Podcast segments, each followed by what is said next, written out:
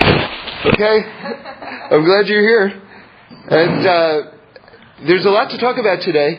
I'm actually very excited to give an overview um, of light in the Torah. Um, I'm, I'm, sort of calling this talk a, a brief history of light.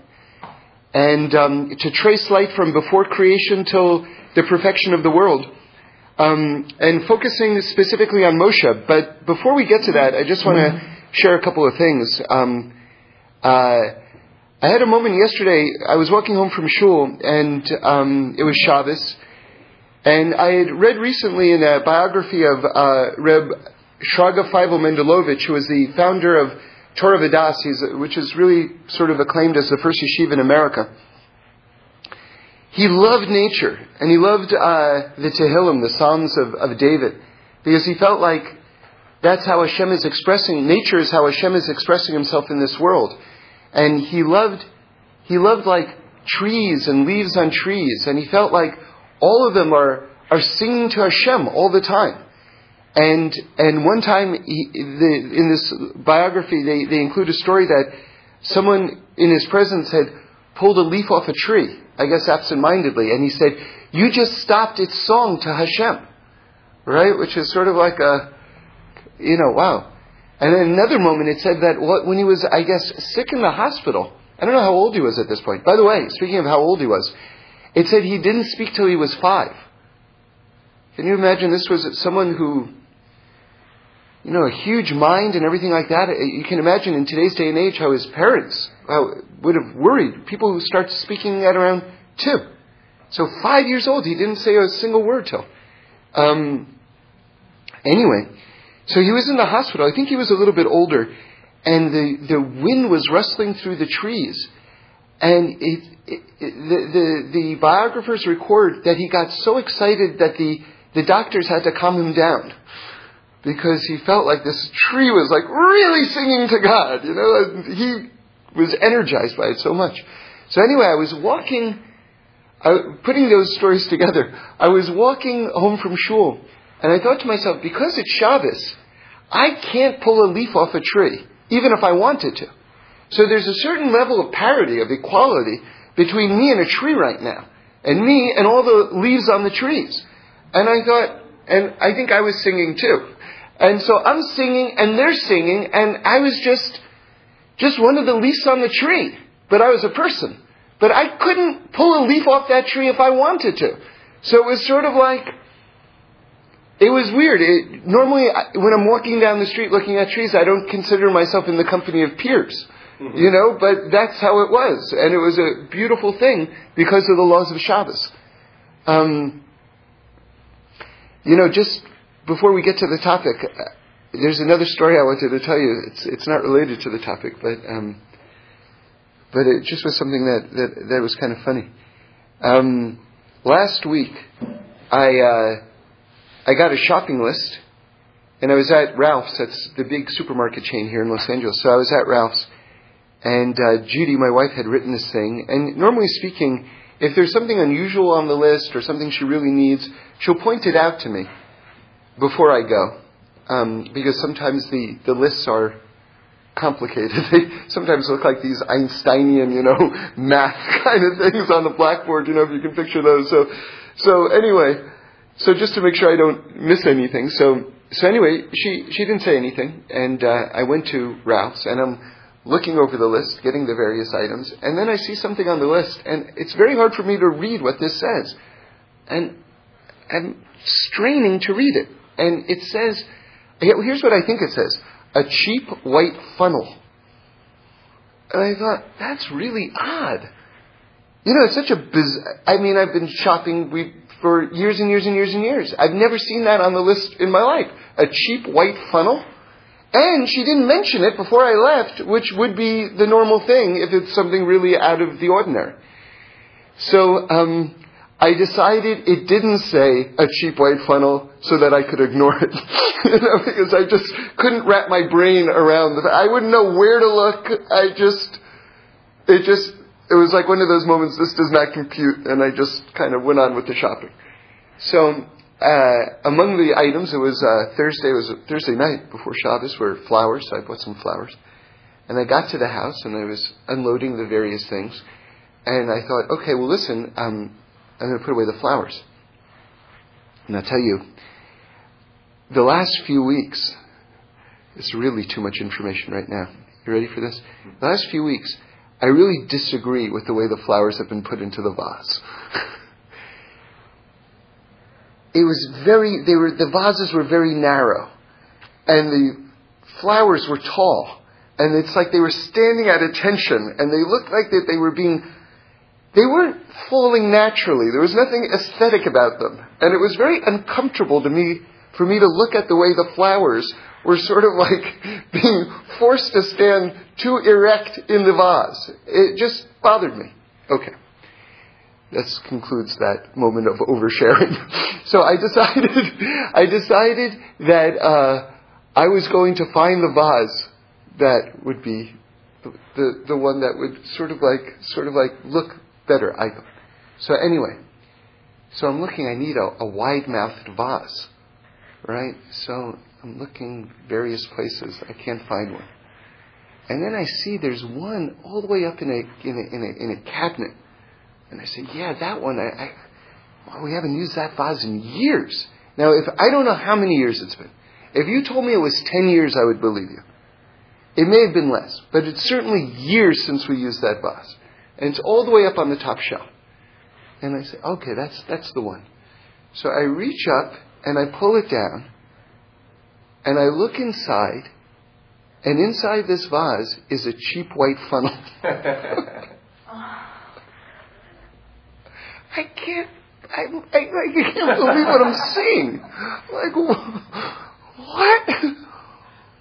You know, and then I asked Judy, I said, did you put a cheap white funnel on the list? And she said, yes. I was like, okay. anyway, I put the flowers in the vase. They looked great, by the way. They looked great. Um, but anyway. And, and there it is. Yeah, we had the funnel as well. Now, now, I mentioned this a while back, just to give a point to this story, which is the meaning of coincidence. And I hope that you'll all embrace this thought and put it into your life. And then we'll get to the topic at hand, which is what do you do when something like that happens? And after years of thought, I've come to the following conclusion, which is you have to pray. When something like that happens, you have to pray. That's the bottom line. I'll tell you how I derived that, just very quickly. You see, I once saw a uh, a source, like a secular source, but um, there's something to it, um, which said that when a coincidence happens, that's God's way of waving hello to you, right? Which is nice, but but we can go deeper than that because God is always running the world. God runs the world constantly, every aspect of our lives. So that being the case, there's really nothing unusual when, when something amazing happens. What is unusual, though, because there is something special, is that God is alerting you to the fact, making known to you that He's running everything. You see, it says in Pirkei Avos, I believe it's chapter 3, Mishnah 18. Um, I think so. Where it says that, uh, Rabbi Akiva says that, that beloved are human beings, but it's a sign that they're even more beloved that God lets them know that they're beloved. And then it quotes a passage about how beloved human beings are. And then it goes on about how precious Israel is to God. And it says it's even more, um, even more special that God makes known to us that we're His children as well.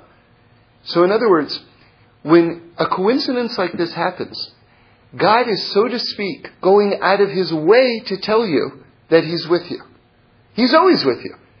But what's special about a coincidence is that God is going out of his way to let you know that he's with you. That being the case, that means that it's an Eis Ratzon, which means a time of favor. Because if God is going out of his way to let you know that he's with you, that means that that's, that's a very special revelation of love at that moment. which means that you have to use that moment practically. Which means what? Pray!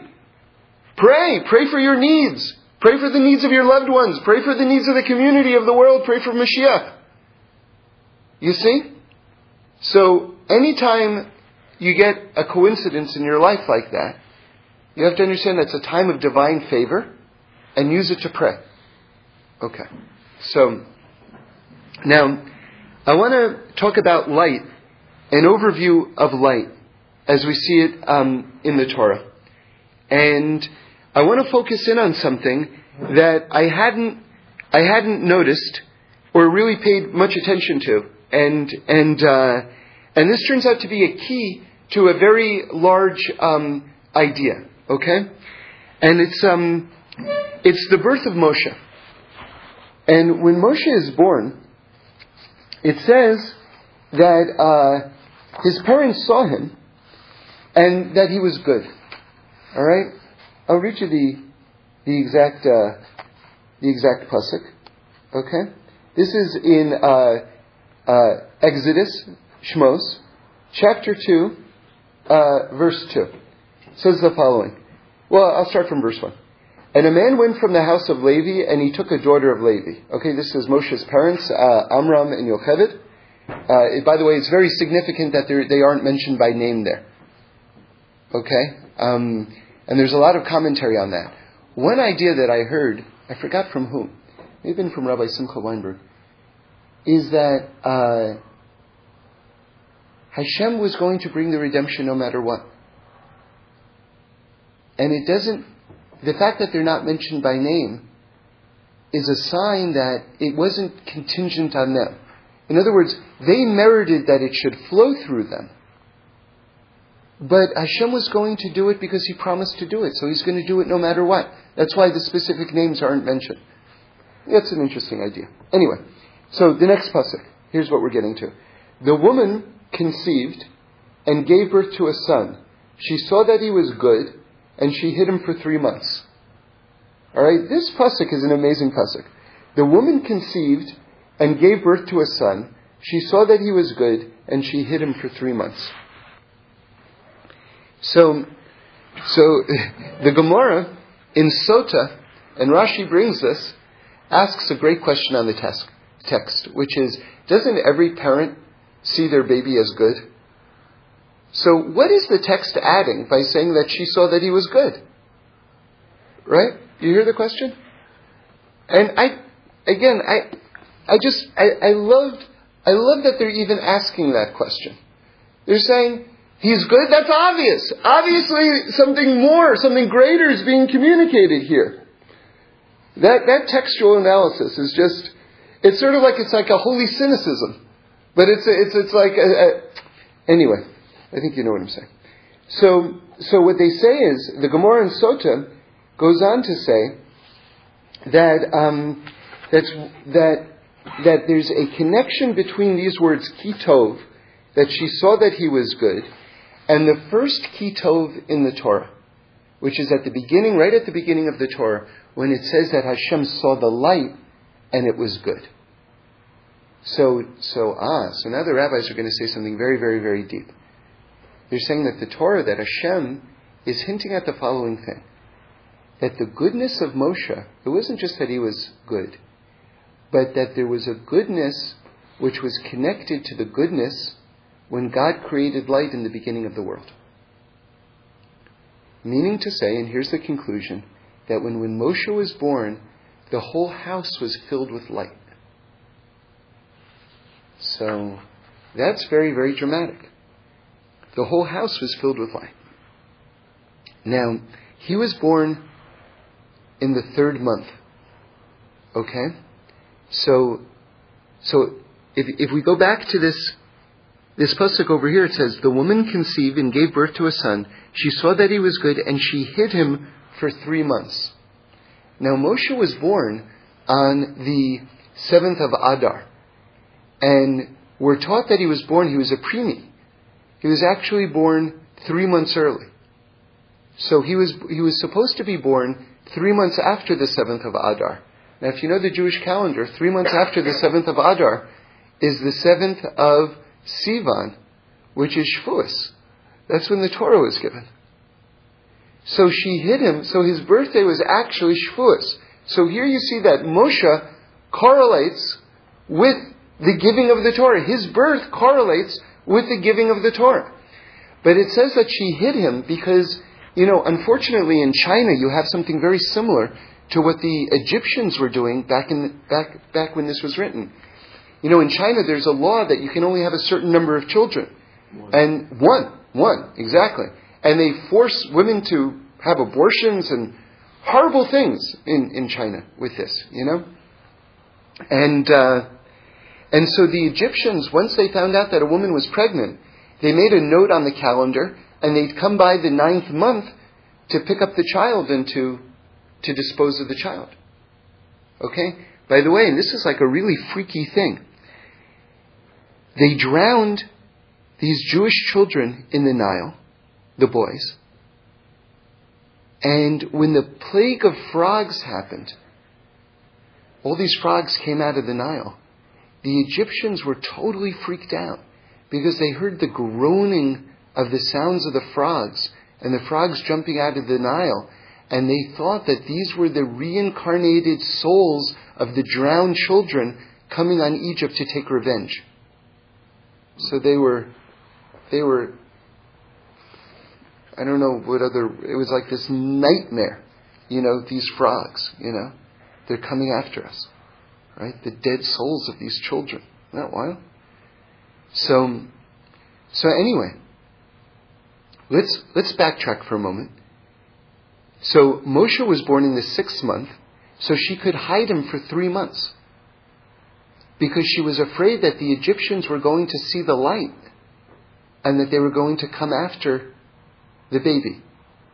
Okay, because now she also knew that there was something very special about this baby because he was born circumcised. Moshe was born circumcised. Now, this correlates with Adam Harishon, the first person who was also born circumcised. And now we have to begin to backtrack, okay? Because we're covering a lot of material and we have to show the sources for all these things because it's really quite amazing. I said that we were going to do an overview of the history of light. So let's begin from the very beginning. One of the holiest names of Hashem is the name Or Ein Sof, which means light without end. Which I think to me is one of the most poetic expressions of anything that I've ever heard. Uh, light without end. So that's an expression of the infinity of God. And so what Hashem did was, He took His light and He created this space within himself called the vacated space. He cleared out a space for where he would create the world. Now, interestingly, that's a little, that sort of parallels the womb of a person, right? And just like, just like God shone a light into this womb, so to speak, and the world was created, so it is with every person who comes out of a womb is called a world right? Because every single person is called a world. So you have basically, uh, on the macro level, what happens in terms of the birth of every person. That's what, that's what, so to speak, how the Kabbalists express how God created the world. So we're all little worlds. And this was like within the creation of the entire universe. This is how it happened also. So anyway, God shines a light into this vacated space. And the, the big joke is that the vacated space where the world exists, where the universe exists, is also filled with godliness. So there's no space that's not filled with godliness, right? So, so God shone this light into the world, and this light basically gets condensed and hardened. This is called tzimtzum. All this is called tzimtzum, contraction, and and material materiality becomes formed. Now, it says that God saw this good light, and he saw that the Rishayim, the wicked, were going to bask in this light, and he said it's not appropriate that they should do that. So it says God hid away this light, this initial light of creation, this light that's called good, right? So where did God put this light? So when it refers to the light at the beginning of the Torah, it says the word for light in Hebrew is or. It says es ha-or, referring to this light. And the Bnei Yissaschar points out that the gematria of this phrase, es ha-or, the light, is 613. So where did God put es where did God put the light? Into the 613 mitzvahs, into the Torah itself. So God hid this light in the Torah. Alright. Now, now you see all of a sudden Moshe Rabbeinu, Moses, is born and the house is filled with light. And what light is that compared to? That kitov, when it says that she saw that he was good? To the initial light of creation. And where did God put that initial light of creation? Into the Torah, which parallels with Moshe. And what did Moshe do? Bring the Torah. So here you have this amazing sequence of the history of light from the, before the world was created, into the world, into the Torah, into Moshe. Alright. Now, now there's, there's more to it than that. There's more to it than that. Torah, Moshe, everybody knows, is named after um, is named by is named by the daughter of Paro, who, by the way, was going to convert to Judaism. It says when she, the Gemara says that when she went down to the Nile, she was going to the Nile in order to take a mikveh to convert to Judaism and to sort of wash off the idols of her father. Right? So here she's going. She's this amazing truth seeker, the daughter of Paro, this amazing truth seeker who's throwing off idolatry and all the lies of this world and is going down to the Nile. And who does she intersect with? Moshe. She, she like saves Moshe. And she gives him this name, which means to be drawn forth because she draws him out of the water. Okay. So this is the story how, it, how everyone understands it. But I just learned a new piece of information, which is that Moshe actually didn't get the name Moshe until he was two years old. So the Chasam Sofer, in one of the wildest pieces of Torah that I've read in a long time, asks a great question, which is, what was Moshe's name the first two years of his life? If he didn't get the name Moshe until he's two, what was he called the first two years of his life? So let's just leave that question for one moment. We're going to go into that. I want you to hear how the, where it says that Moshe didn't get the name until he was two. You have to kind of derive it, but it's right here. Okay? So Bas Paro, the daughter of Paro, this is chapter 2, verse 8, uh, in Exodus. The daughter of Paro said, Go. The girl went, that's Miriam, the girl went and summoned the boy's mother, Moshe's mother. Paro's daughter said to her, Take this boy and nurse him for me, and I will give you pay. So the woman took the boy and nursed him. The boy grew up. Okay, these are the first two years of his life. The boy grew up, and she brought him to the daughter of Paro, and he was a son to her. So now this is after the two years. The next line, she called his name Moshe. For she said, For I drew him out of the water. So you see from there that he, like when you read it right away, you think, oh, he got the name Moshe right away as soon as he was drawn forth. But he doesn't get it till he's two. Okay. So, so the Chasam Sofer asks the following question. What was his name the first two years of his life? Alright? And he answers, it's the name Shagam. so, it's like, what? Shagam? Where are you getting that from? Well, how about the Gemara? How's that for a source?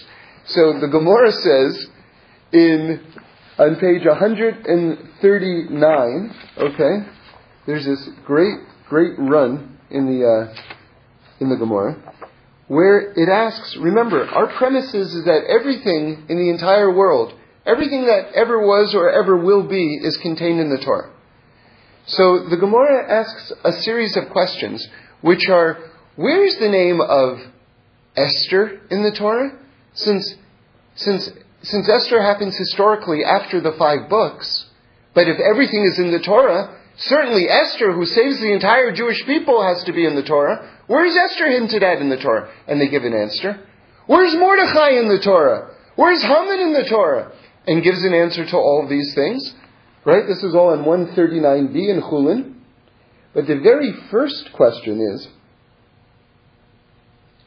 by the way, this is asked by, I have to track down who, who these people are, okay?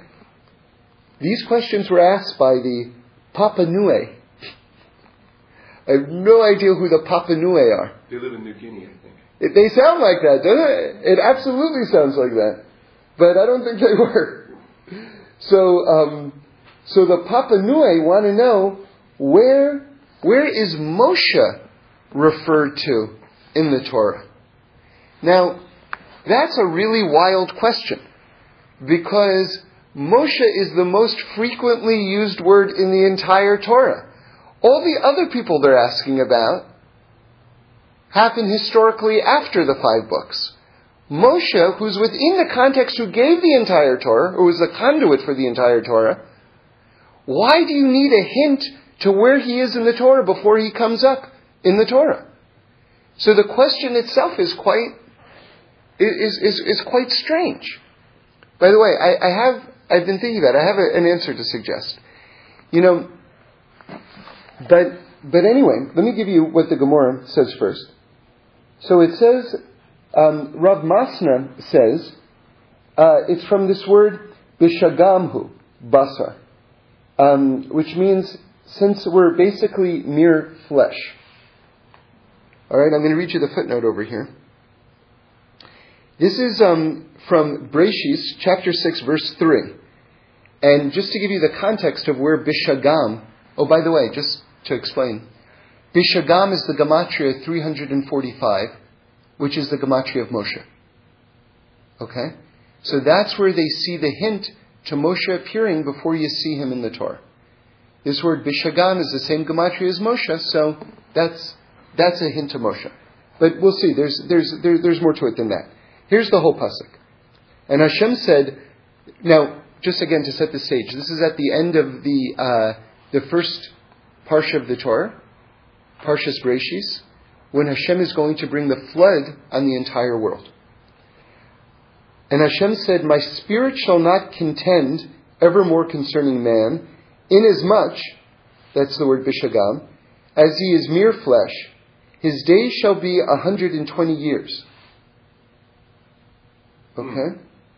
Now, the ArtScroll uh, footnote here is in its simple meaning, this verse refers to the decadent people of Noah's generation and God's decision to destroy them in the great flood unless they would repent within 120 years. Okay? Now, what's interesting about this as an allusion to Moshe also is not only is Bishagam uh, the gematria of Moshe's name, but by the end of the pasuk, it refers to uh, 120 years, which is how old he lived, how long he lived for. But there's another level to this, which is Noach is the re, is Noach becomes Noah. Remember, God is bringing the flood right now. Noah is going to become reincarnated as Moshe. That's our our tradition in terms of the uh, transmigration of souls. And Noah, it says, built the ark for a period of 120 years. Not only that, but the Torah could have been given during Noah's generation. In fact, it was supposed to be given during Noah's generation. But because the people didn't deserve it, the spiritual attribute, remember, whenever we talk about, says in Baba Basra, whenever we talk about water, we're always talking about Torah because the generation didn't deserve the spiritual manifestation of Torah, they got the physical manifestation of Torah, which was water.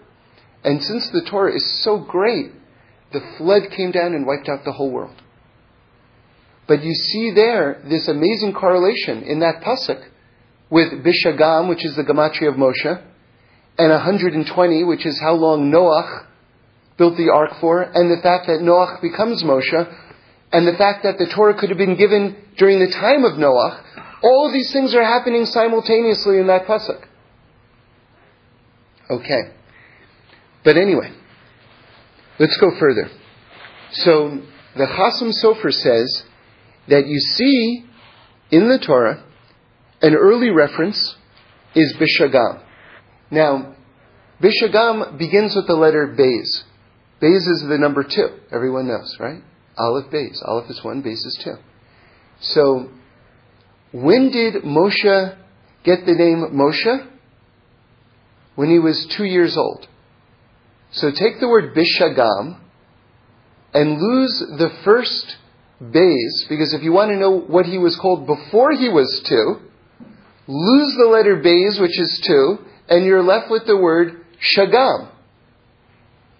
And you'll see there's more to it than what I'm about to say. But from that, the Chasam Sofer, one of our greatest Torah giants, concludes that before he was two years old, Moshe's name was Shagam. Now, if that were the end of the thought, you'd go, what else you got? you know, like, move on. Tell me something I can sink my teeth in. okay? But that isn't the end of the thought. Alright? Because Shagam is the Gematria 343. Now that may not ring any bells for you, but that's a very big number. Let me tell you why. Because the sun during the Messianic era, when everything is fixed, remember we're talking about the history of light right now. Okay? And just to set up this final thought, let's just go back to the beginning. First is the Or Ein Sof, light without end. Then Hashem shines that ray of light, the Kav, into the vacated space, right? The light comes into this world. Then God sees that that light should be hidden away. He puts it in the Torah itself, right? Es HaOr, 613, into the Torah itself. Then comes Moshe Rabbeinu, who's Kitov, who's likened unto that initial light. He brings down the Torah, and what was his name initially before he gets the name Moshe? Shagam. What is Shagam? The Gematria 343, and it says in the Targum Yonasan, that the sun at the end of days is going to be 343 times stronger than it is now. Okay. Now, where do you see that? Where do you see that? You see that in a pasuk from Yeshaya. Okay? And that's um, chapter 30, verse 26. And the light of the moon shall be like the light of the sun, because you can't give a brief history of light without talking about the diminishing of the light of the moon, right? What happened was God diminished the light of the moon because it wanted to be as big as the sun. And that basically is a, um, a way that the sages say that God decreased his light, hid his light in this world so that we would have free choice. Okay? But in the end of the days, the light of the moon is going to go back to what it was initially before it was concealed. All right, a lot of people finish the teaching there, but there's another big revelation here. So this is again chapter 30, verse 26. And the light of the moon shall be like the light of the sun, and the light of the sun shall be sevenfold as the light of the seven days. Okay, sevenfold means seven times seven okay, which is 49. So 49 times as it was the light of the seven days. So that means it's going to be 49 times greater than the initial light of creation. 7 times 7 times 7, and Rashi brings this, 7 times 7 times 7 is 343. Okay. And then the rest of the pasuk is, On the day the Lord shall bind the fracture of his people, and the stroke of their wound shall heal. In other words, we're going to be all fixed up. So the extra seven. Seven times seven is sevenfold. Right. Times and the light of the sun shall be sevenfold, meaning seven times seven, forty-nine times, as the light of the seven days. So that's the initial light of creation. So it's going to be, it's going to be 343 times what it was initially. Okay? And the way the Chasam Sofer says it is um, that that 343 corresponds to the rays of the sun during the Messianic era, which will be 343 times as powerful as the sun as we know it. Now, that is, um, he also quotes here the Targum Yonasan to Devarim 5.31. So that's another place you can look besides Yeshaya. Um, and by the way, it may be 343 times what it was after it was reduced, I'm not sure, or the initial light. When it says the, the 40, 49 times the light of the seven days, I'm not immediately clear on whether that was before or after it was reduced. But either way, it's, you know, get your sunglasses, you know, because that's really a lot of light, okay? Now, we're talking like organu, spiritual light. Well, I don't know, because they talk about the sheath that the sun is in, in other sources, that there's a sheath around the sun, basically. And, you know, there's like a, we have an orla, we have this foreskin on our hearts. And there are all these sheaths that are going to be sort of like ripped off, basically. And like even our body is like a sheath. So basically, the, the amount that, that we're going to be able to um, absorb and comprehend is going to be absolutely off the charts. So it, it may be a real light, or it may be talking about a spiritual light, or there may be a spiritual light within the physical light of the sun. I, I don't know how it's going to manifest itself. But what I think is most significant here, and this I think is kind of the practical point, is that whenever I've been learning these sources up until now, I saw that the arrival of the messianic era, of the, of the, of the fixing, of the culmination of everything, was basically going to be a return to the initial perfection that existed before we ate from the tree and everything like that. Here you see a very big new idea, a very important idea, which is that it doesn't just go back to what it was before. It gets way better. It gets way better. And that's very important because it shows us that our life in this world is not just to get back to the place where we're out of the doghouse. You know, that's not what we're doing. We're not just fixing a mistake. We're making everything better. That's huge. That's a very, very, very important point. A very important point.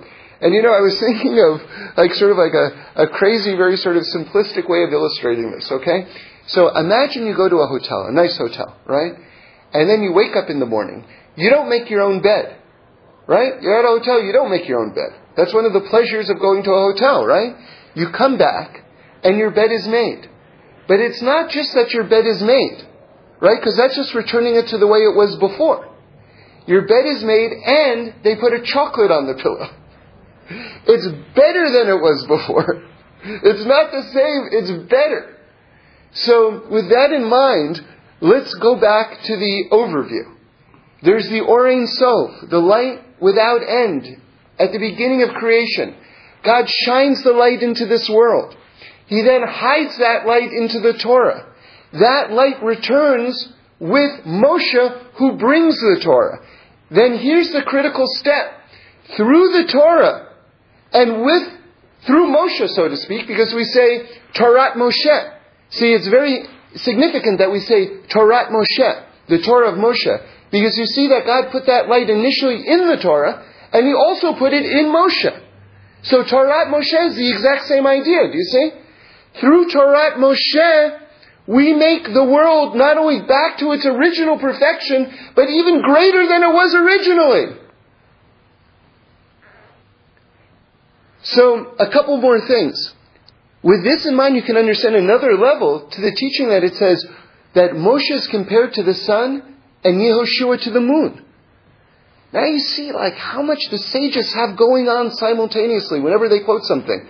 Moshe, who's originally called Shagam, which is the Gematria 343, which is the light of the sun, when the world culminates in its perfection, right? Beyond its perfection. They're not just comparing Moshe to the sun. They're really comparing him to the sun. To the sun in the end of days. All that's contained within the words of the rabbis. So, I want to quote my wife Judy again because she said something awesome, I thought. She said, knowing this, it's amazing that we didn't turn Moshe into a god. Just knowing what we know about world history and, and human civilization. How, how awesome it is about the Jewish people that we didn't turn him into a god. And I would add that Moshe didn't turn himself into a god. That's amazing. That's amazing. So, the bottom line is, it's all about making everything better. To make everything better. That's why we're here. Now, with this in mind, I got another level to understand something, a, a thought that I'm still kind of trying to wrap my mind around, which is why did God create the world? You know, I asked this the other day, and someone said something. I, you know, I never went back to answer what he. I brought a story, and I went on a whole other thing. But I said, why did God create the world? And a, a very special, interesting person said, because he was lonely. I thought, wow, that was intense. Now, God doesn't have human emotions. Kaveyachol, we say always, you know. So I don't know how, how, how much to put on that, but just the fact that he said that was was was quite interesting. But anyway, what I wanted to bring was an answer from the Kotzker Rebbe that God created the world in order to lift up the heavens. And that's, like I say, that's that's for me, I'm still trying to figure out what that means. To elevate the heavens. That's why God created this world, to elevate the heavens. But, based on what we've been saying, that through the Torah Moshe, we bring about a revelation of light into this world 343 times greater than the seven days of creation, you see that we're elevating the entire universe. And that's what our work here is doing. So, Hashem should bless us. We should all shine. We should all be a source of light. And we should try to endeavor to ask ourselves the question whenever we do something, not just did I do it, but did I make it better than it was before? And that will be the truest, fastest way to bring about the redemption of the world.